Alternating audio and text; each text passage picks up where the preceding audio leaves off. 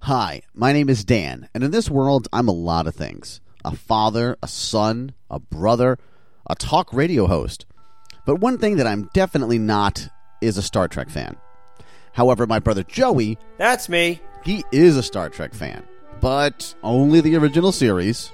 Live long and prosper. He believes that if I sat down and watched the original series, that maybe, just maybe, I could become a fan too. There's such great writing. How could you not? So, for the next 79 episodes of this podcast, that's what I'll be doing watching every episode of the original series and coming here to discuss it after each one. So, join me each week as I go through all 79 original Star Trek episodes. This is a tempting trek. And welcome back to another edition of Attempting Trek. My name is Dan. I am the one attempting Trek. As always, I am joined by superfan Joey. What's going on today, Joey? Uh, you know, same old, same old. All right. Uh, You know, um, All right. Let's, some, let's just get the pleasantries out of the way and let's get to it because this is not a normal edition of Attempting Trek where I, the Star Trek novice, am attempting to get through all of the original series episodes. This is a special edition. We are going over Star Trek II Wrath of Khan in conjunction with the 35th anniversary of that particular film. There was a screening of it that happened in theaters all across the country. You and I both saw it. And uh, I'm kind of excited about this one, I gotta say. yeah, yeah. I guess it was pretty good. What? Wait a minute. How am I the one who's enthusiastic and you should be the one who's who's all, yes, this is great, I'm excited. I don't know. I mean, it's just uh, you know, it's Star Trek. It's good. Oh you know. my god, this is Let's just get on with ridiculous. it. This is ridiculous. You are excited about every episode that we've seen, and and I'll tell you, we've seen some episodes that were not very good. Well, you know, the last one that we saw Uh-huh. Yeah, was was twelve hundred points worthy. That was Space Seed. Space Seed was good. The Corbin the Corbomite maneuver, which I'm not sure if I can pronounce it, but also very very good. There have Yeah. been a couple of good ones, but what I'm telling Yeah. you is that there were the the clunkers that I saw, you are Clunkers. excited about every single one of them. and you should be excited about this cuz now we're in movie land, which is where I like to be. Well, okay. As we start, you know, getting on with it, maybe I'll uh, maybe I'll pick up my energy. Uh, unbelievable and ridiculous. You're, you know what? Th- this is what is known. This is what the kids call trolling. That's what you're doing the, right now. You are I don't trolling troll. me. I've sir. never been known to be a troller. You are the original. No one knows this. No one knows this. People don't know this, but Joey is the original troll.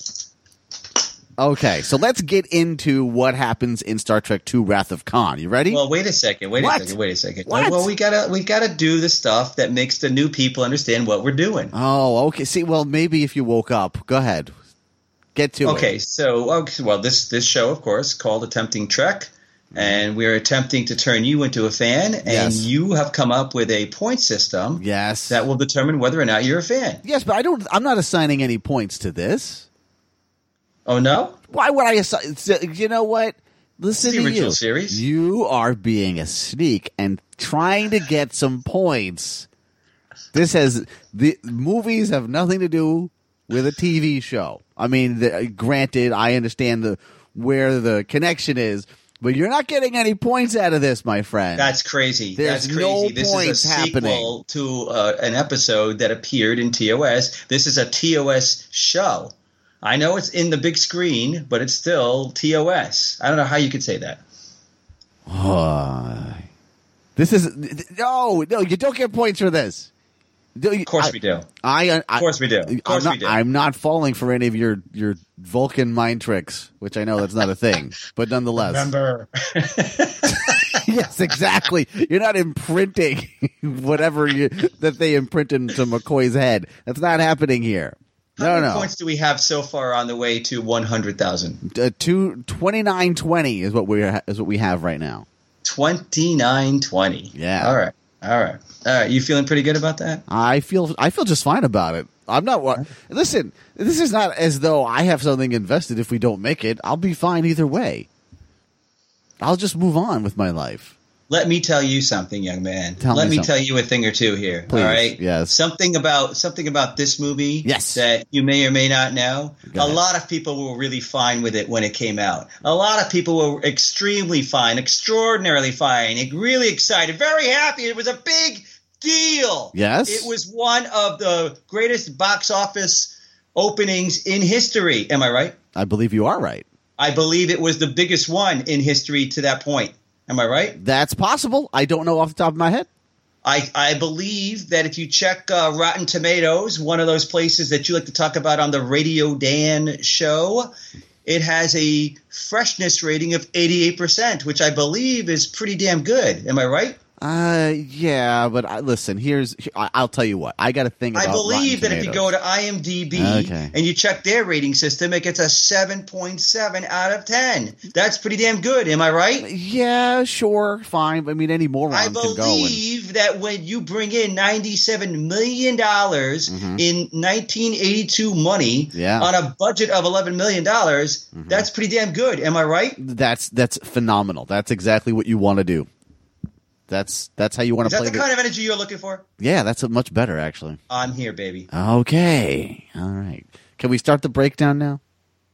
This movie opens on June fourth, nineteen eighty-two, Okay, yeah, and as we discussed, the Mm-hmm. reason that we're doing this is because. We were all geeked up about the opportunity to watch it again in the theater. Yes. And so we actually moved up our schedule. yes. We were about to do The Conscience of the King, which is a first season episode, which I think is going to be pretty fun to do. But we thought, you know what? Let's seize the opportunity. Let's jump. Let's leapfrog over some of the other episodes to do Space Seed. And then immediately after that, we'll do Wrath of Khan. And Yes. that's what we're doing today. Okay. So wait, wait. Can I start the breakdown now? I guess so. Oh, thank God. Get on with it, man. Get on with it. All right. So the first thing I'm going to tell you Yes. I, here's here's my first knock against this movie. There we go. All right, the opening credits are lame. Oh. The What op- do you mean? I mean, it's just space, and then it's a slightly futuristic font. It's blue, baby. Again, it's blue. That's it. The opening credits on the show are better than this. I I You know was what? You can say that highly all you want, but disappointed. Highly if I think disappointed. Mm-hmm. to like 1987 ish, Yeah. when RoboCop comes out, Yeah. don't they have similar font and coloring? I, oh, what Uh, I, I- I'm sorry. Am I going to sit here and tell you that that's a great title sequence? I'm saying it goes on for an, at least another five years, maybe ten years. They must have been doing something right. That's what I'm saying. Oh, listen, doing standard boring title sequences is been going on forever. I, I don't think that that, that uh, we're not That's too breaking bad any that new you ground. had that that experience because when I was did. in the I theater did. watching this, I was like, "Wow, this is really cool." Oh, that's so hilarious! Yeah, That is I was, so. I was. That is hilarious. Yeah, because I was Yes, thinking, yes. oh, this is so underwhelming. I'm so excited, and look, it's just like, yeah, okay. All right. I'm like, I felt like I was just going back in time, and you know, because I really have not watched this movie from beginning to end.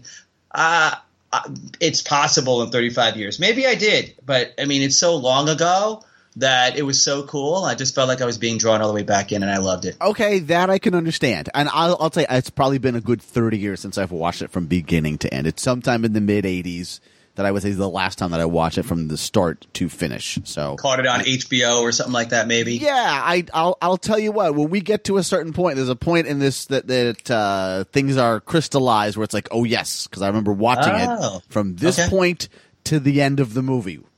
Oh, okay, great, great. Yeah. Okay, All right, so after we get past our lame opening credits, we're going to be on the bridge of a spaceship, probably the Enterprise, and we have whoever Lieutenant Savick is, but she's in command.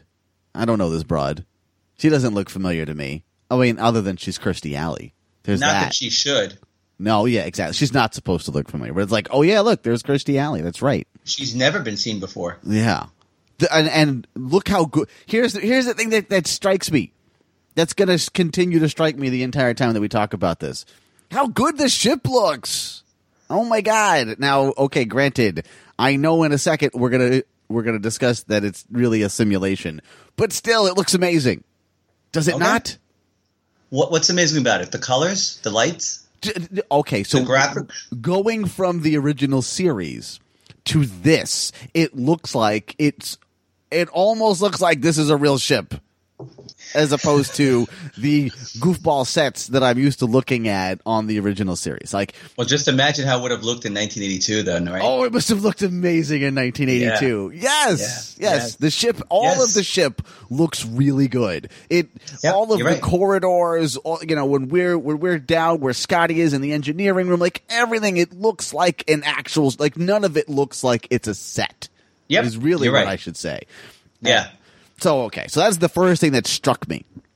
All right, so Lieutenant Savick, uh, she's in command, and we're seeing some familiar people on the on the Enterprise. McCoy is hanging around, and uh, Spock is there, and Uhura is there, and the ship, the Kobayashi Maru, Maru, which we're gonna Maru. talk, which we're gonna Maru. talk, we're gonna talk about this extensively in this movie. I did not realize Yeah, maybe you will. I don't know. how much it, it's going to pop up.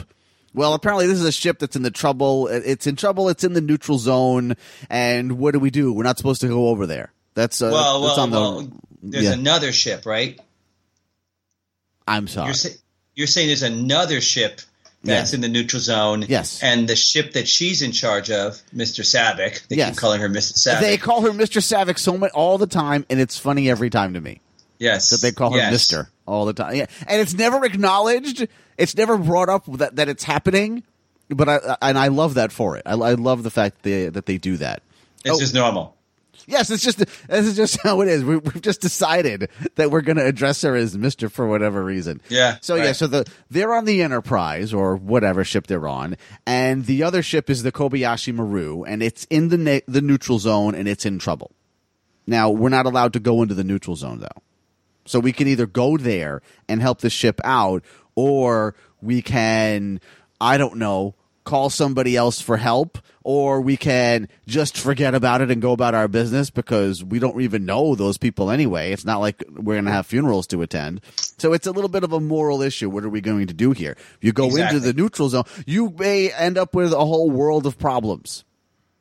Or you Well, can- yeah. Or if you don't go, you do know for sure that the people in trouble on that ship are going to die. Yep. So so what do we do? So she decides, well, let's go in there and let's let's let's do the right thing and help people out. And as soon as soon as she goes in there, Klingon ships pop up, which I Yep. sh- which I you know you know what struck me about this, Joey. What? We have yet to encounter Klingons in our. Oh, I know. In I our thought about journey. that. Oh, that was the. I was like, oh yeah, haven't seen any Klingons, but yes, I do know the. I do know the Klingon ships. So the Yeah. the ships pop up, and well, they pretty much kill everybody on the bridge. They shoot. Well, there's three of them. Yeah. And they're like right in the view screen, right? Immediately. oh yeah, they're right there. They are right there. There's nothing you can do. It's it's way too fast. Dun-dun, dun-dun, dun-dun. Yes.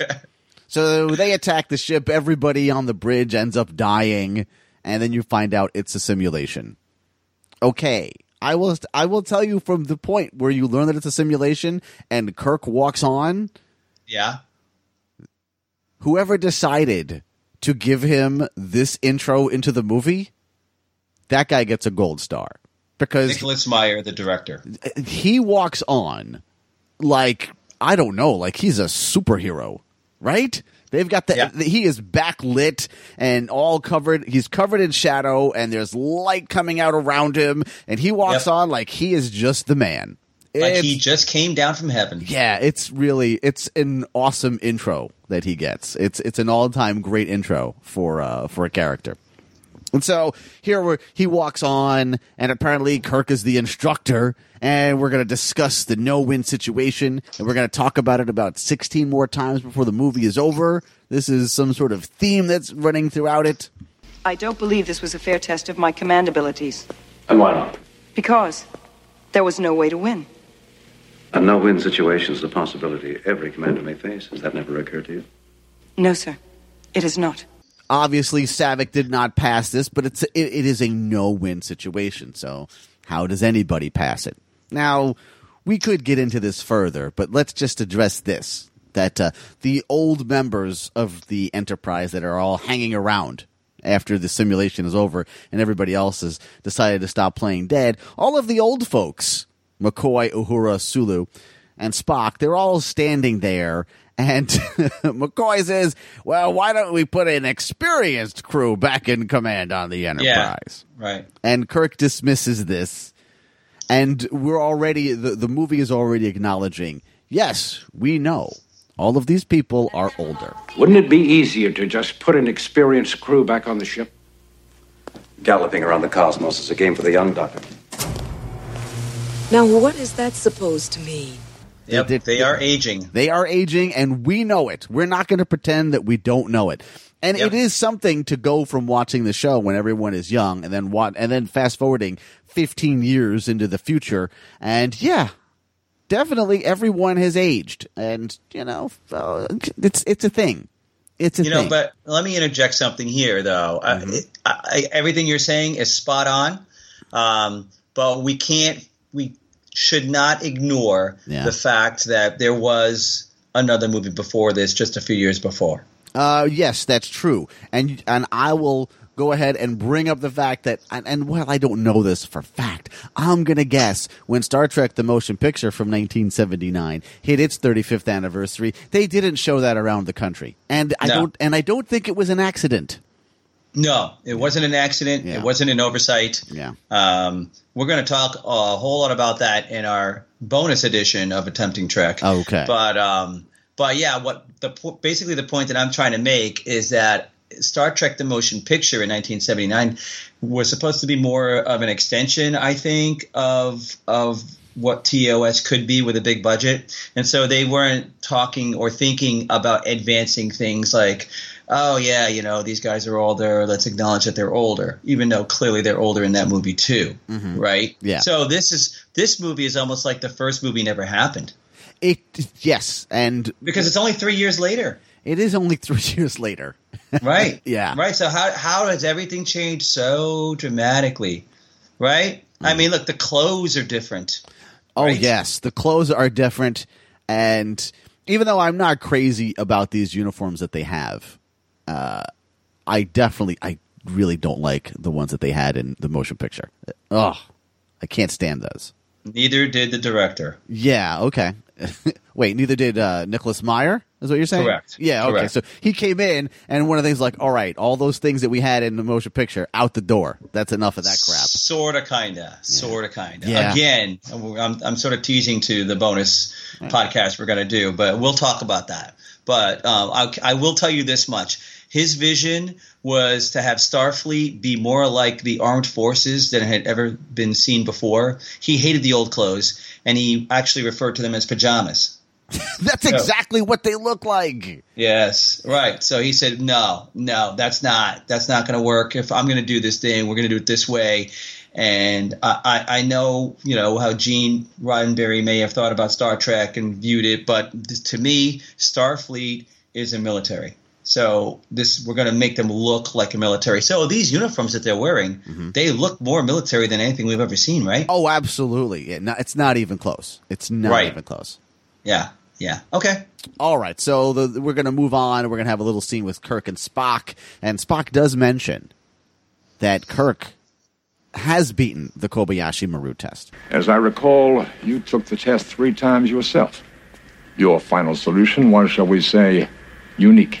It had the virtue of never having been tried. oh yeah. Oh, that's an interesting thing. We also learned that it's Kirk's birthday, so hey, happy birthday, Yay. Jim! Yeah, that's right.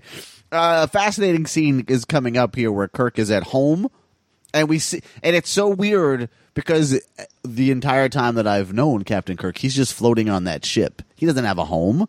His home is the bridge. The- What are you talking about? A home? Maybe we'll see him in his in his little quarters that he has, but he's in his house. That's just crazy. Like it's odd the idea of scenes in Star Trek being earthbound. Like that's so it feels strange. Did, did it feel that way to is you? it is it Earthbound or is it um you know some sort of uh, satellite Oh, you're, station? Oh, You're or something. right. You, you know what? You're right. It's it must be a base, I would imagine. No, you know what though? I don't am know. looking at it right now, and as McCoy is giving him the glasses in this in the in the glass background, I you know the windows. I think I see mountains and water. Okay, see, that's what I was thinking. All right, good. yeah, maybe. Yeah, so I think see, he is in, on Earth then. Very good. Okay, okay. So Yeah. anyway, McCoy comes by. He gives him a pair of, of an old pair of glasses and uh, Readers. and and more importantly, some Romulan ale, which I like because I believe I've already learned about Romulan ale. So I Have you? Yeah, that's right. That's right. Has It- that come up already? yeah, that, I, didn't think it did. I believe in the enemy within is the uh, where where he's like, where he Ah. goes in and he demands it. Oh yeah. Oh, actually, you know Okay. what? Wait, you know what? Maybe it wasn't Romulan. It was it Soren Brandy. Is that Oh no, that's right. Yeah, it's a different it's a different drink. Ah. yeah, I don't think yeah, we have not introduced you to Romulans. You don't know what Romulans are. Stop acting like you know what Romulans are. damn it? Stop it. All right, Behave. give me the Behave. brandy. That's what I remember. Right. Right, so right, right, right. this uh, this scene here with McCoy and Kirk, they're hanging out at uh, at Kirk's groovy pad, and uh, yeah. Kirk looks like he's wearing some sort of a, a kung fu outfit. he That's uh, does. He's ready. Yeah, he's ready for action, even though really what we find out is he's ready for inaction. He is a guy who is clearly retired. And McCoy tells him, listen, go captain a ship because that's what you should be doing. Y- You're hiding over here. You're, get out. Stop being a reluctant hero and go and be a hero. Get back your command. Get it back before you turn into part of this collection. Before you really do grow old. All right. Fine and well. We can all really see where this is going to go. But we don't have time for that. Let's head on over to a different ship, the USS Reliant. Okay. Oh, the Reliant. Look at you. Ah, the Reliant, yeah. When and uh, we're gonna meet Chekhov and Paul Winfield. Holy cow! Hey, you know Paul Winfield. I thought you would. of course, every well, I'm not shouldn't say everybody, but of course I know Paul Winfield. Absolutely, Paul That was a Winfield. big get for uh, for for Nicholas Meyer, the director. He was really excited to work with him and, and get him. Oh, you know what? Not surprised. That's, Okay. that's that's really cool. So Paul Winfield is the captain of the Reliant, which looks like a mo- someone said, "Okay, if the Enterprise is the full size, then the Reliant is the economy version." That's you know, that's what it looks like. It- I'm sure the Reliant is better on gas than the Okay, now hold Enterprise. on, hold on. I'm going to point you to something that you're going to love. Okay. because you love stuff like this. Okay. So as he in this opening in the opening seconds here, he walks around, he looks at the screens, Yeah. and then he talks to a guy with blonde hair sitting in a chair. Do you remember this? Uh, yes. Yes. Do you remember Lieutenant Kyle? Wait, Lieutenant. Ky- I do know the name. Wait, wh- where where do I know Lieutenant Kyle? Well, he was definitely in Space Seed. He's in a lot of episodes of Star Trek. He's Oh, one of those he's the- super minus, minor ca- characters. Wait, is he the guy who fell back onto the table? No, no, no, no, no, no. He's the guy that was the transporter technician. Oh, the guy who's in you're telling me you were just telling me about him. He's in a bunch of background scenes. Yes. Yeah, He gets yeah, he yeah. gets smacked by somebody in, in Space Seed. I think um, I think that's when uh, uh, wh- oh, gee, what's her name? Uh, MacGyver's um, holds uh, takes over the transporter room, waits for Yes. um, Khan to show up, and then when Khan shows up, he knocks him out. Yes, that's correct. Yeah, that's it. And then they beam the rest of his crew aboard that- um, the Enterprise. Right, so that's Lieutenant Kyle, and here he is back again. John Winston is the name of the actor. oh, very nice. Isn't it cool? Yeah, that is cool. I knew Okay, you'd like that. I do. Yeah. All right. So they are. What's going on with the Reliant is that they've come across a seemingly lifeless planet, which is what they want. Uh, although, Wouldn't want that. of course, everybody wants a lifeless planet. And Chekhov is, sees something that maybe there is some life down there. It's maybe there's some. I, I don't know. We're not sure, but we we want a lifeless planet, so we got to be sure. So we're going to check in with some uh, with some scientists, with some on a, on a space station, and we're going to let them know, hey, look, we want to go down there and check it out. The scientists, by the way, they're not too keen on dealing with the Federation, and they're not so happy to be dealing with anybody because they're a bunch of uh, tree hugging scientists. I don't know what the hell they are, but uh they they don't trust the Federation. I know that. Pretty typical. Pre- exactly. Very typical attitude that we have. Never mind all that. Let's get down to we're going to beam down to the lifeless planet. And Who's it- we? Well, it's going to be Paul Winfield. And even though you you could tell me his name, I'm just going to call him Paul Winfield. Captain Terrell. All right. So Paul Winfield, like I was saying, uh, beams down with Chekhov, And the second thing I'm going to point out, we've beamed down to a planet, and it looks like we've beamed down to a planet. Isn't that cool? What does that mean? That means is that every episode with that that we do this, and they beam down to a planet. I call it a planet. I call it a matte painting planet because oh, I yeah, can always you're back see to a the bi- matte painting thing. Yes, I don't see one It's here. So wrong. Oh, oh, you're saying you you think this is better looking? this looks amazing to me. It looks fantastic. Oh, okay. Yeah, no, no. They look right. like they're on another planet. There's all, All right. kinds of. There's some sort of a sandstorm that's going on. All right, so they're walking You know, around. just so you know, I do chafe when you say matte painting because they went out of their way to not do matte paintings. I know what you mean, but they did not do matte paintings. well, they, I just know that. I just know that. well, I feel bad for the cinematographer who who like was puking his guts out the day before they had to air the pilot or shoot the pilot because he wasn't sure that he was up to the task and and he came up with all these different ways of lighting things and whatever. And they may have done a matte painting or two early on, but then Mm-hmm. they went away from that completely and they like sort of reinvented ways to do it. But nonetheless, I do chafe. I said it. I'm done. All right. Well, so like I said, good job on not looking like a matte painting for once. Looks Okay. like an actual planet. so there's, Yeah. there. All right. So what do we have on this planet? We have a windstorm. We have big giant rocks, and then we have a little shack. Now, A trailer, I think. yeah, a trailer. Like here's what I'll Okay. tell you: if if you go down to a place like this, and the only thing you find is some little trailer, don't go in there. That's just, Oh yeah. that's just my instinct. It's like, okay, whatever's in there, we should, we are not equipped for this. We need to come back with like 50 guys to make sure that there's, you know, that's not deliverance inside or something strange. Just don't go in there, right? A hundred percent, man. Yeah. A hundred percent. yeah. Like, and so they do the worst thing you can do, which is let's just poke around and see what we find inside there. and what do we find? Well, not much at first, but eventually Chekhov finds something that, that says the Botany Bay on there. Okay. Spacey Now, wait, fans. before you do that, What? There's something else that is seen right there too. oh, is it the, It's sort of it's sort of it's sort of good foreshadowing. I want to point out to you as he's grabbing that belt that says Botany Bay. Yeah. They do a close up of, of the hand so that he can, you can see Botany Bay. Okay. They also they also show books on a shelf. Did you catch any of the titles? No, I did not see any of that. One of those is Moby Dick, Oh, no kidding. which completely foreshadows the entire storyline of this movie. It absolutely does. Wow, that's right. really cool. Right. Right. Okay. Right. All right. All right. So did not know that. Good, uh, good catch. Good catch. So now Chekhov recognizes the name Botany Bay. Botany Bay. Botany Bay. Oh no. And he tells Paul Winfield, hey, hey, hey, we got to get out of here.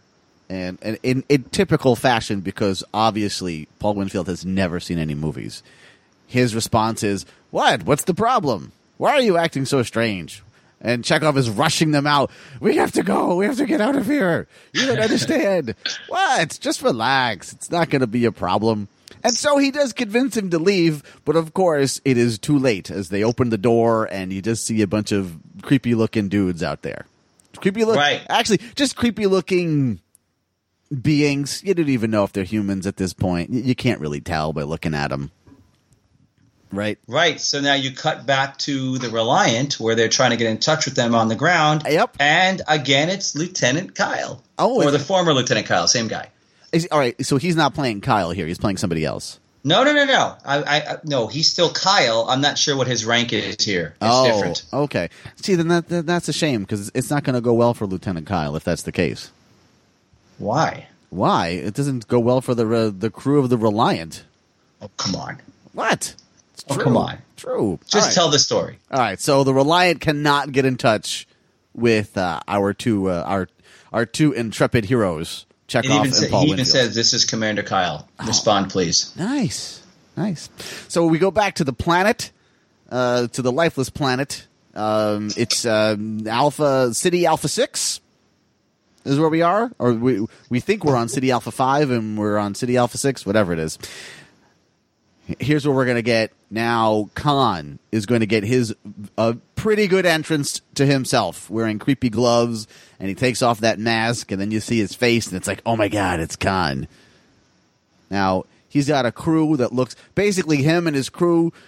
They have gone from looking like they were, I don't know, kung fu instructors in those red jumpsuits on Space Seed, and now they look like they were extras from a Mad Max movie. That's sort of uh, Oh yeah, that's a really good comparison. I heard another podcast talking about this movie, and they were saying how they look like a bunch of, um, you know, male dancers or something like that. But I like your I like your description better. I also noticed that he's the only one that really seems to have aged. Oh, that's the other thing I was going to say. You know, I even have it noted here. Khan is clearly the oldest one of these. Everybody else is way younger than he is.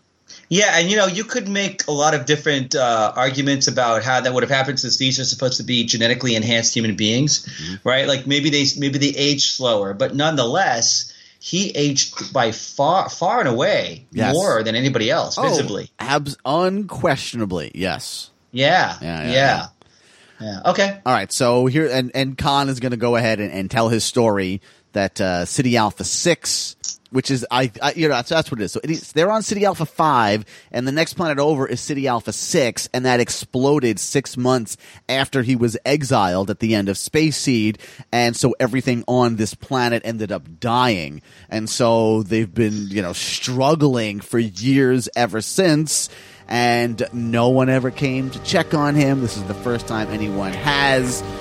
SETI Alpha 6 exploded six months after we were left here.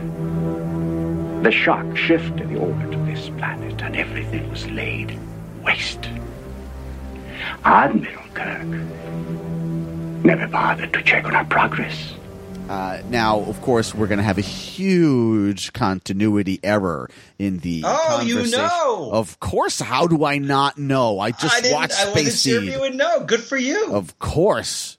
All right, talk to me. All right. Chekhov is not in. First of all, he's not in any episode that I've seen, and he for damn sure is not in Space Seed. And I already knew that Chekhov doesn't join the series in, until later on. So that is one of those things because I also know that when they're making this movie, that Chekhov is aware that he was not in Space Seed. Walter Koenig must know. Yeah, that's right. I wasn't in this episode.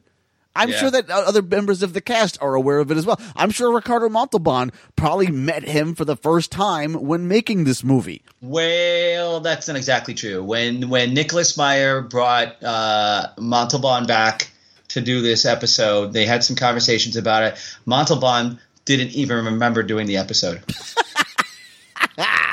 All right, that's hilarious. He unto had to be itself. sent a tape to remind him of what happened. Oh my god, that's hilarious. Yep. Yep. yep. All right, so we're now going to just pretend that Chekhov was a part of the Enterprise crew, and I'll tell you, it just it just bothered me a little bit. It just felt like the whole time. Well, this is one of the this is one of the pitfalls of what happens when you hire a director Mm-hmm. that's not a fan of the original series. yes, that's true. Never watched, never previously watched an episode until he went to work on this show, Mm-hmm. on this movie. Yeah. Okay. All right. So Khan has his uh, confrontation here with Chekhov. He explains how pissed off he is. He picks up. He lifts Chekhov off the ground to remind everybody of how much stronger he is than everybody else. And it, it's a good thing that the spacesuit that Chekhov has has a nice handle in the front for him to use too. Yeah, right. Yeah, it was like this is the Chekhov lifting handle. So he picks him up, and so Khan does have a, a, a great idea. Here's what I'm going to do. Here's what I'm going to do for you because you bastards, you Federation bastards, who've left me here for years and years on this barren rock. You left me here where I wanted to go. How dare you? Yeah, well, you know. That's how Space Seed ended. They were pretty happy about it. he was thrilled about it but of course Yes. when the when the green planet turns into the to the planet of dirt to the you know desert valley planet yeah you know he's gonna be Yeah. pissed off about it and also where where's MacGyver's well, we're, you tell the story. yeah she she didn't make it that's where she is she died that's How, where why- she is how did she die? well I I don't exactly know how she died I think she- Oh, I, oh no, no. Well, when he starts talking about the uh, when they start showing the Yeah. the animal, the Uh-huh. Yeah. one indigenous uh, being from the planet, that's what killed her. oh it, it's that thing the thing that that- Yeah. Oh, it's the the worm thing. Okay, see, well, he's got plenty of reasons to to to be upset. So He's furious with Kirk because Kirk didn't come back And check on check on their progress, and as a result of that, people died, Yeah. including his wife. and and a good portion of his crew is not there. There's, there's not and a lot. he of them has left. been steaming and stewing for years, and he can't believe Yeah. that one of the people that actually comes back finally after all these years is someone that's connected to Kirk. Yes, someone who is connected to Kirk. Yes. Yes. All right, so yeah. this creature, this one indigenous creature, he goes over to it and he grabs out of it these disgusting little earworms that uh, seem to, I don't know, they just come, they just pop out They're of just its little back. babies. Yeah, out of its back. It's so Yeah. bizarre. That's how you. That's how you give birth to your babies. And well, one of these things that these worms like to do is nestle right into your ears. And so, check off you get one in your ear, and Paul Winfield, you get one in your ear. And all right, so the effect of the worms going in the ears, that's very good. The You like that? Yeah, that's good. Okay, right. the shot of, of them screaming, that's not so good.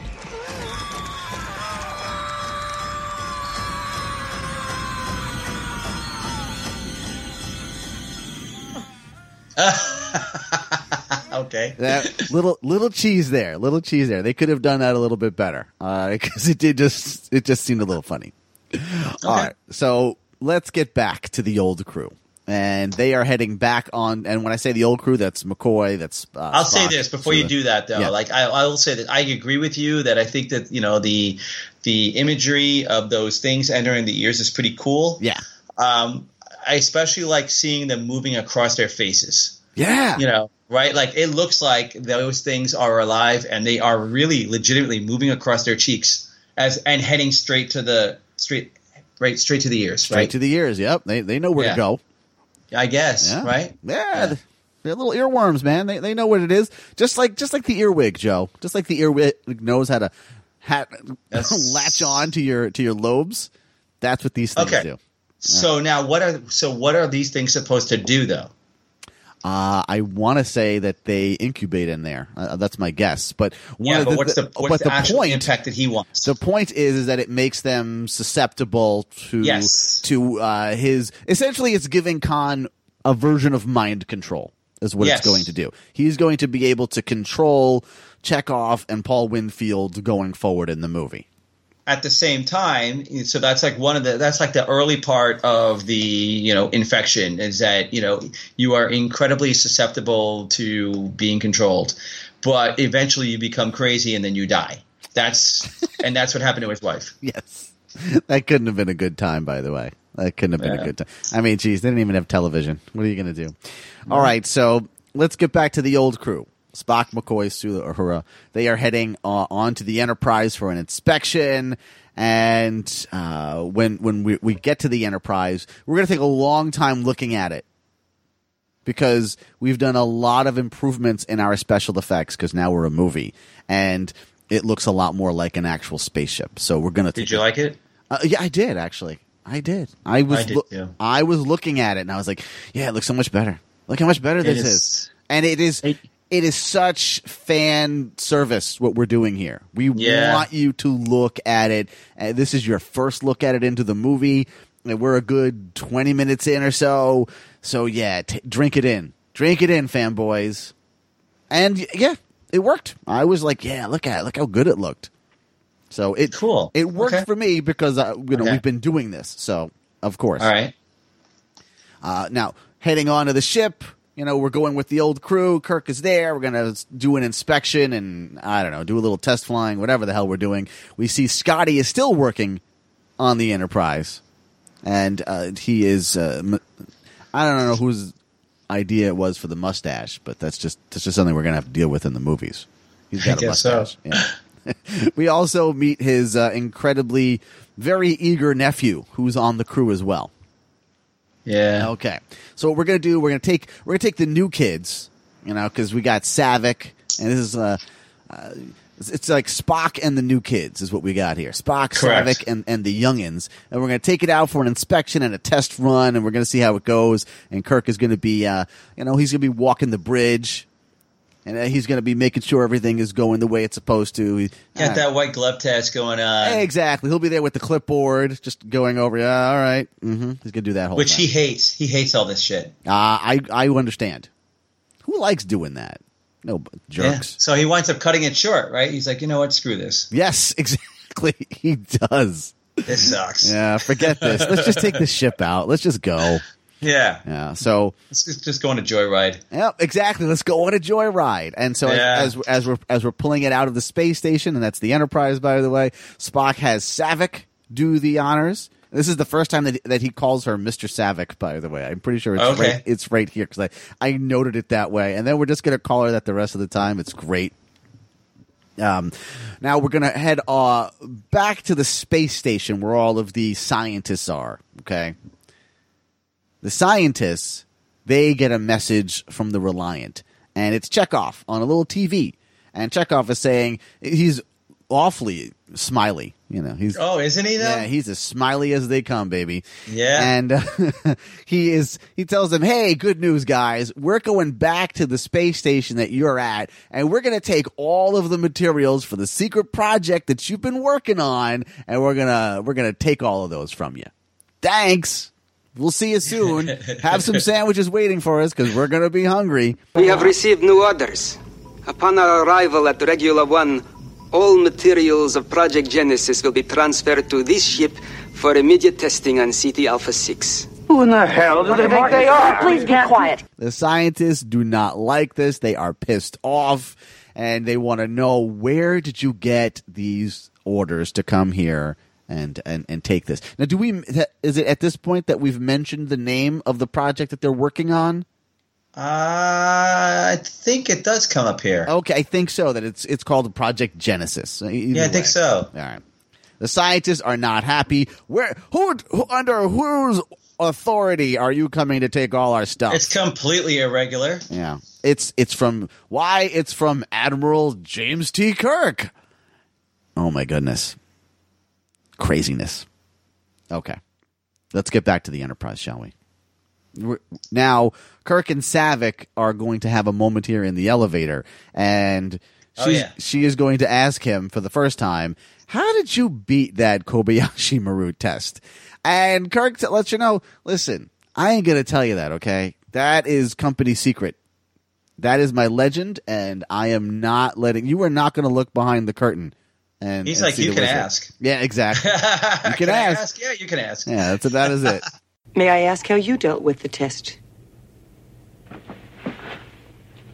You may ask.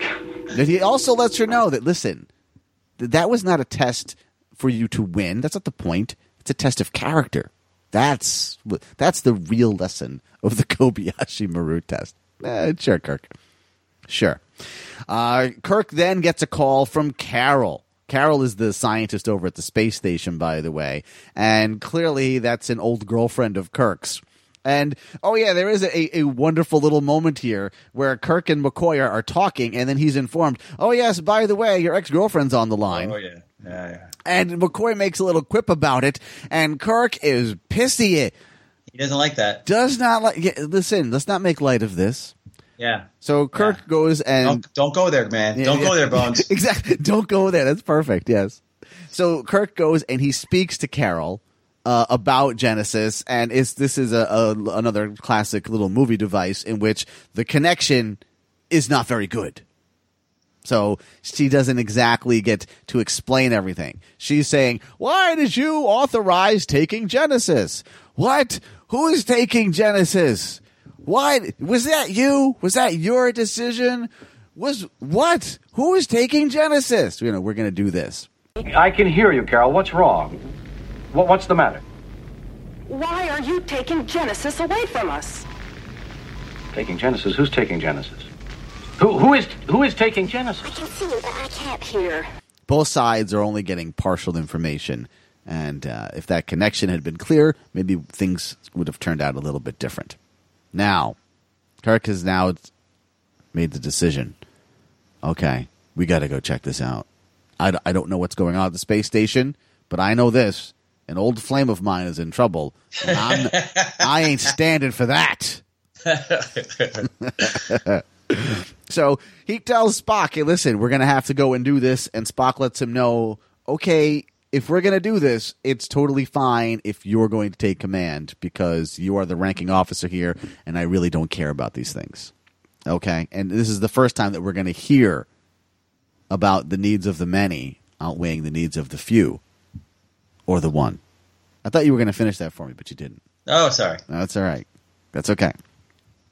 So Kirk lets the crew know, all right, kids, uh, I hope you guys are ready because we're going on an actual mission and uh, I'm in charge. An emergency situation has arisen. By order of Starfleet Command as of now, 1800 hours, I'm assuming command of this vessel. Duty officer so note in the ship's log. Plot a new course for Space Laboratory Regular 1. And it's time to grow up. Time to grow up. Put your big boy pants on. Ugh, I hate saying things like that. Okay, back over on the Reliant. Well, looks like Khan and his crew are in charge. I'd say. They're just like all over the place. It just it just looks like a t- it, I don't know. It just looks like the like the bad kids from school or something. Like like they've taken over, right? And uh, Khan is there. He's, he's just so into the revenge. Just can't get over it. And even one of his whoever his second in command, I don't even know if this character has a name, but this the one blonde guy he's talking to the whole time. Yeah. He he points out to him, you know, we do have this really awesome spaceship that we just stole. Exactly. And we can kind of go wherever we want and do whatever. And you know what? For the first time, we can all shower and eat some really good food. Let's just, you know, I don't know. Let's go to Space Vegas, have some buffets, have a good time, enjoy ourselves for the first time in our lives. And it's like, no, I am going to kill Kirk. That's all I want to do. He tasks me, and I shall have him. I'll chase him round the moons of Nibia and round the Antares maelstrom and round perdition's flames before I give him up. So that's what he's that's what he wants to do. Um, and round perdition's flames before I give him up. he certainly does become some sort of a Shakespearean character. Like he's in Montalban seems to be in a different movie a lot of the time, right? Ah, that's interesting that you say that because Yeah. I'll talk about why you might feel that way. Oh, I've I've got it. I've got another reason that I feel that way, and uh, I will tell you. Yeah, we can touch on it in, in a little bit. We will. Okay, so Well, it'll be in the uh, in the bonus podcast. But anyway, all right, all right. Listen, for you and I, it'll be in a little bit. right. Khan really wants to kill Kirk. Let's move back over to the Enterprise where Kirk is going to have a little powwow with McCoy and Spock explaining, hey, this is what's going on. This is what Genesis is. We, we're, we're going to check out this space station and something is up with this Project Genesis. What is Genesis? Okay, Genesis is some sort of cuckoo bananas thing. It's, it's a big, giant metal thing and what it can do is it can bring life where there was no life Now, wait. Before you go too far, Yeah. did you pass by the retina scan? um i did see the retina scan yeah Wow, I thought that was pretty cool, right? Has there ever been a retina scan before? Maybe not. um i don't know i wouldn't i wouldn't wager that that that's the first one I bet it is. I wish that I, I hadn't thought about it till now. I wish I had looked it up. All right. But I bet I bet that's the first one. um, But anyway, okay nonetheless, it doesn't matter. Go ahead. okay, I thought that was pretty cool. okay yeah, it was cool But I can also tell you this, though, that the infomercial or the video pitch for the funding that, that explains uh, Project Genesis that was shown on his on Kirk's monitor. that stars his ex-girlfriend carol yes Yes, apparently that's the first ever use of CGI in a movie. is that right I thought you'd like that.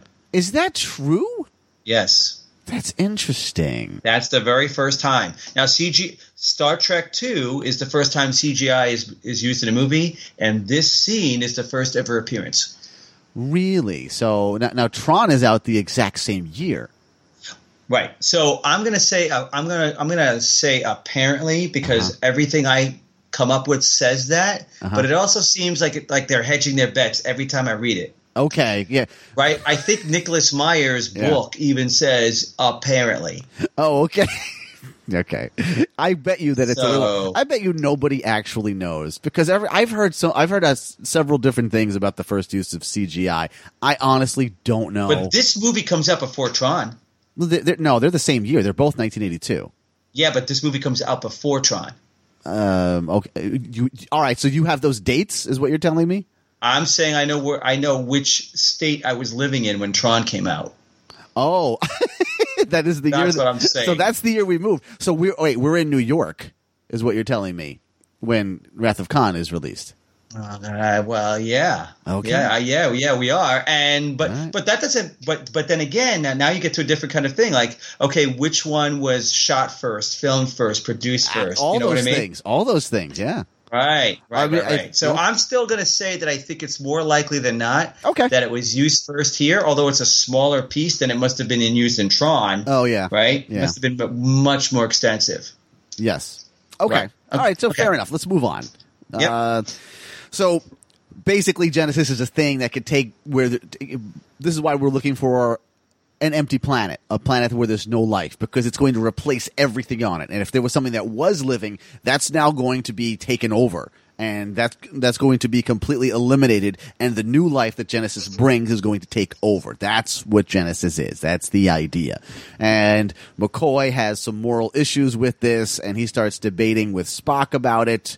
Uh, he feels the need to get a little spacist. Tosses the "You're green-blooded Logic suggests. Logic? My God, the man's talking about logic. We're talking about universal Armageddon. You green blooded inhuman. Bridge to Admiral Kirk. blah blah blah blah. You know, he he does. He is so quick to to go to that, to go to to. He's so quick to go there. You know. Yep. Yeah. All right. So neither here nor there. That's not even the point, McCoy. That's not even the point. Okay. The point is is that somebody may be interfering with this. Can you keep? Let's have the moral issue later. Let's get it out. Make sure it's not in the hands of bad guys. So as they approach the uh, the space station, here comes the Reliant. Hey, wait a minute. I know that ship. that's that. It's one of our guys. Yeah, that's. Hey, look at that. That's the economy version of the Enterprise. What's it doing here? Now, all right. So on the Reliant, we have Khan and his crew, and they're just like, "Hey, look, we're we're we're coming up, we're coming up on the Enterprise. They don't even know. They don't even know that we're bad guys. This is great." Yeah. Meanwhile, on the Enterprise, they're they're having the attitude of, "Okay, here comes the Reliant, but they're not talking to us. This is strange. How weird. Here comes our friends, but something weird is going on here." Khan does inexplicably say that it is a Klingon proverb that revenge is a dish best served cold, even though um, I don't believe Khan has ever seen Klingons. And also, he's from the 20th century where we have that expression. I I'll give you that. At the same time, Yeah. remember that he did um, have extensive use of the ship's library in Space Seed. All right. If if you want to find a reason to give that to him, then you can. That's fine. I'm telling you, he should know that at the very least from the 20th century. Correct? Uh, uh, what do you mean he should know from the 20th century? Oh, I see. The- yeah, the saying. You knew you knew that Yeah, yeah, saying yeah. before Yeah, yeah, it right. started. No, you're right. Yeah, I, I I don't know why they felt the need to to Star Trek that phrase up. That that that's what that felt like to me. I thought about that too. Yeah. Okay. Again, minor thing doesn't mean anything at all.